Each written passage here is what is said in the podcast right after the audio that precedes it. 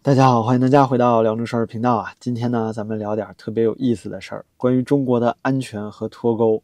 首先呢，咱们得从昨天晚上李老师的推特讲起。中文推特的第一大 V 李老师啊，昨天晚上发文说呢，他的投稿信箱收到了来自谷歌的警告，说是呢发现了有政府支持的攻击者，哎，正在试图啊盗取他的登录密码。同时呢，他还提醒说，在国内啊，给他投稿的朋友们，请千万不要再用国内的邮箱投稿了，也不要使用国内的邮箱呢来注册推特。这件事儿看完，着实让人背后发凉啊！这个李老师什么人呢？咱们要直接总结一下的话，可以说啊，他应该是对于中共政府来说，威胁不亚于美国的存在，是绝对的国家安全隐患。咱们举个简单的例子啊，当初彭在洲先生在北京四通桥上挂条幅抗议咱们一尊的时候呢？包括我在内的很多啊，当时在北京的人都不知道发生了这件事儿。随后呢，相关的言论在墙内也是被封杀的，是严严实实。可是为什么后来白纸运动中那些参加抗议的人都知道这个彭在洲的口号呢？这就是啊，像李老师这样的境外信息节点，哎，他们发挥作用。一条敏感信息啊，在墙内肯定是被封锁了，你发都发不出来。但是呢，通过发到墙外，投稿给像李老师这样的百万级大 V。随后啊，信息就会迅速在墙外的华人媒体里发酵发散，然后呢，就会让很多甚至不关心政治的人啊，都参与到讨论中，甚至呢，一些西方主流媒体也会开始跟进报道，而这种传播范围的迅速扩大呀，就会不可避免的把这些本应该在墙内封锁的严丝合缝的新闻，渗透到中国大陆的街头巷尾，最后呢，搞到人尽皆知。如此一来呀，海外的媒体人就通过这种接受墙内信息，然后在海外扩大影响力，随后呢又返回来传播到墙内的方法，成功绕过了中国互联网的防火墙啊，一定程度上算是打破了中共政府想要给广大老百姓设置的第四堵墙啊，就是这个信息茧房。而这种信息的传播呢，绝对也是威胁到了一尊的统治，这就解释了为什么啊这次呢政府网络军队啊都会开始主动出击了，是要攻破李老师的邮箱账号啊。我想呢，中共政府肯定是时时刻刻都想把李老师捉拿归案，只是呢，苦于他人一直在意大利，这实现起来啊，确实有点困难。意大利呢，不是也正在和中国脱钩吗？现在啊，都提出要退出“一带一路”了。那政府你怎么打击李老师这条信息链条呢？这次用到的方法呀，就叫做制造恐惧。简单讲啊，就算真的有中国网军啊把李老师账号拿走了，但是呢，他本人还是可以重新开个账号啊，这没什么难的。但是拿走邮箱账号的那一刻呀。所有给李老师投稿的人，那就倒了霉了。通过注册邮箱和投稿内容啊，就可以很容易的找到这个投稿人。再之后呢，就轮到啊，现在刚刚开始实行的新版反间谍法来发挥威力了。李老师啊，现在肯定算是境外敌对势力吧？你要是给境外敌对势力投稿，发这些国内的负面新闻，甚至有些人呢透露了体制内的情况，那就妥妥的符合反间谍法想要打击的目标了。这么一来呀，直接就刑事拘留了。仅仅盗一次账号啊，可能没什么啊，你也抓不了啊，所有的间谍是吧？但是这种盗号的行为呢，势必啊会让很多未来潜在的投稿人心惊胆战。如此一来，不就可以影响到这条信息链的有效性了吗？那么既然如此啊，您说为什么这李老师还是得公布网络攻击的这条信息呢？这里咱们也得说啊，墙内的朋友们在外网发言的时候，必须得非常小心，一定呢不能使用国内的邮箱来注册和使用外网的内容。不只是推特，还包括油管等所有平台。那不过生活在海外的朋友们啊，可能想啊，这跟我可能没关系，我又不回国，是吧？但是呢，说实话，您也千万别掉以轻心。只要您还想要回国，那也可能面临同样的风险。比如说最近呢，有个台湾的商人叫李梦居啊，刚刚啊返回台湾，接受采访的时候呢，就讲述了自己当年被抓的过程。他在中国啊被限制了四年人身自由，其中呢两年监禁。他说啊，原本他只是打算去深圳出差几天，谁想到呢？到了深圳境内的时候，哎，机场上遇到了行李检查，这一查完蛋了，中国海关人员啊，在他行李箱里发现了上面有四张哎写着“香港加油”四个字的小卡片，而这些卡片呢，正好是他路过香港的时候啊，中间啊有一些反送中示威的人发给他的，但是他这么解释肯定行不通吧？于是呢就被关进了小黑屋，警察呀是翻遍了他的手机和电脑。最后愣是在他手机相册里啊找到了二十多年前他在美国留学期间参加了当地所谓台独活动的证明，那这不就 BBQ 了吗？朋友们，最后呢就以分裂国家罪把他给收监了，一关啊就是两年。那这个反间谍法也是一样的，一旦被这个罪名起诉了，那可不轻啊，最高能判十年以上呢。绝对不是开玩笑。你也许会说啊，哎，我是海外华人，我经常回国，也没见到每次都翻行李啊。那这件事儿呢，确实是随机的，一旦翻到你啊，就麻烦了。但是呢，我们也看到一个迹象，就是以后对海外回国华人的检查呀，会越来越严格。比如从今年开始，很多外籍人士回国都被当地派出所要求备案了。以前这种事儿其实也不多，但是最近呢，越来越频繁。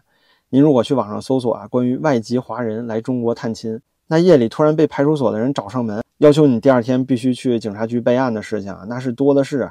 虽然呢，目前每个地区啊这松紧程度还暂时不一样，但是如今社会形态越来越紧张的这种形势下，估计很快全国各地的地方政府都会开始严格执行这种外国人报备制度了。这里呢可不仅仅只包括外籍华人啊，甚至呢，如果你是中国人啊，中国护照只是有海外绿卡，那么出国之前一样需要报备。比如说呢，小红书和微博里你也能看到很多人讲自己的亲身经历。就说啊，出国之前在海关那儿被拦下来了，警察就说啊，你这出国之前怎么没到户籍所在地的派出所报备一下啊？那这一拦啊，就会拦好几个小时，同样会检查你的行李，说不定还得看你的手机。因此呢，我就建议啊，每一个海外华人回国的时候都要准备周全了，确保身上没有任何带有敏感信息的资料。手机呢，最好是准备一个专门回国用的，不要登录任何海外的社交账号。在国内期间呢，也尽量别用自己海外账号来发出任何东西。这里呢，真的是认认真真的提醒朋友们啊，从今年开始，中国不一样了，和您以前知道的那个中国啊，大不相同了。我们现在有了新版反间谍法、保护英烈法、反分裂国家法、爱国主义教育法，马上呢还要执行这么个治安管理条例，里面新加入了伤害民族感情罪啊。上一期咱们都聊过，那这么多新的口袋罪里啊，想给你这个海外的华人给你的言论套个什么罪名，那真是太简单不过了。所以呢，大家一定要小心谨慎。不过呢，这还没完。关于国家安全的事儿啊，最近还有点新闻可以跟大家聊聊。第一条呢，就是《华尔街日报》报道的，说呀，中国开始禁止政府官员在工作中使用 iPhone 和其他品牌的智能手机了。其实啊，这条真的不算新闻。我家里和身边体制内的人呢也不少。北京各大部委啊，去年就已经不允许员工再使用 iPhone 了。不过呢，当然了，您说禁止这两个字儿啊，稍微有点不恰当。很多单位都是口头传达的，要求是不可以把 iPhone 和非国产品牌的手机带到办公室。那当然了，各大部委啊、军区大院也都不允许特斯拉进入。前几天呢，还出过一特别荒唐的事儿，一辆特斯拉呀，在杭州高架桥的入口被这交警给拦下来了。往下面走，临时管控，临时管控。那他们都能走，为什么我不能走？往下面走，因为你是特斯拉，往下面走。什么东西？特斯拉，对。我靠，你们往下面走，搞笑吧？是有点搞笑，但是你服从，好。这个没有规定的呀，往下往下，你服从我就行了。好，好。警察说呢，特斯拉不允许上高架。那这司机就纳闷了，说你这凭什么呀？你这不很搞笑吗？那交警的回复呢就更经典了。他说呀，对，哎，这是有点搞笑，但是呢，你必须遵守。这句话太深刻了啊，朋友们，这一尊时代里啊，所有的事情其实都可以用这句话来解释。尤其是变态清零时期啊，拿铁棍焊死你大门之类的这种事情，那不都是一个道理吗？有点搞笑，但是必须遵守，这就是以后啊中国政府的治国之道了。那么说到国企和事业单位全面禁止 iPhone 和特斯拉，这是一直啊在进行时的事儿。最开始呢是北京部级以上单位，到现在呢很多国企、央企啊局级单位啊都开始跟进了。特斯拉进单位停车场那是肯定不允许的。手机呢主要还是说在上班期间不可以用，家里啊他们暂时还不管，说是怕安全问题。说简单点呢，就跟美国政府禁止公务员使用华为手机和 TikTok 是一个意思。但是啊，如果您身边有体制内的人，您就懂了。别说是现在国企和政府啊主动禁止员工使用 iPhone，就算是不禁止，那也很难用啊。最直接的原因就是政府和国企内部工作的人呢，大量工作中使用的 APP 啊，那都不支持苹果系统。就比如说报税的个人所得税 APP 啊，国家税务局的 APP 啊，国家医保的软件啊，乡村振兴啊。这些东西啊，一开始根本就没有开发过 iPhone 版本。那么绝大多数的公务员呢，真的是被迫啊，只能用国产安卓机了。这里呢也小插一句，这国产安卓机啊，其实也不是不好，设计呢还是不错。只不过这个软件层面啊，是着实恶心，莫名其妙的会安装很多的插件和弹窗，那广告啊更是多的不行了。这只有您和海外安卓手机相对比啊，才能看得出来。而且呢，用了一两年之后，这变慢的程度啊，也会比 iPhone 要严重的多。但是呢，没办法，现在政府就是要强推啊，以国家安全这个理由来禁用 iPhone、特斯拉。您可以说啊，美国政府也是一样的禁华为，但这体验可真的是不一样。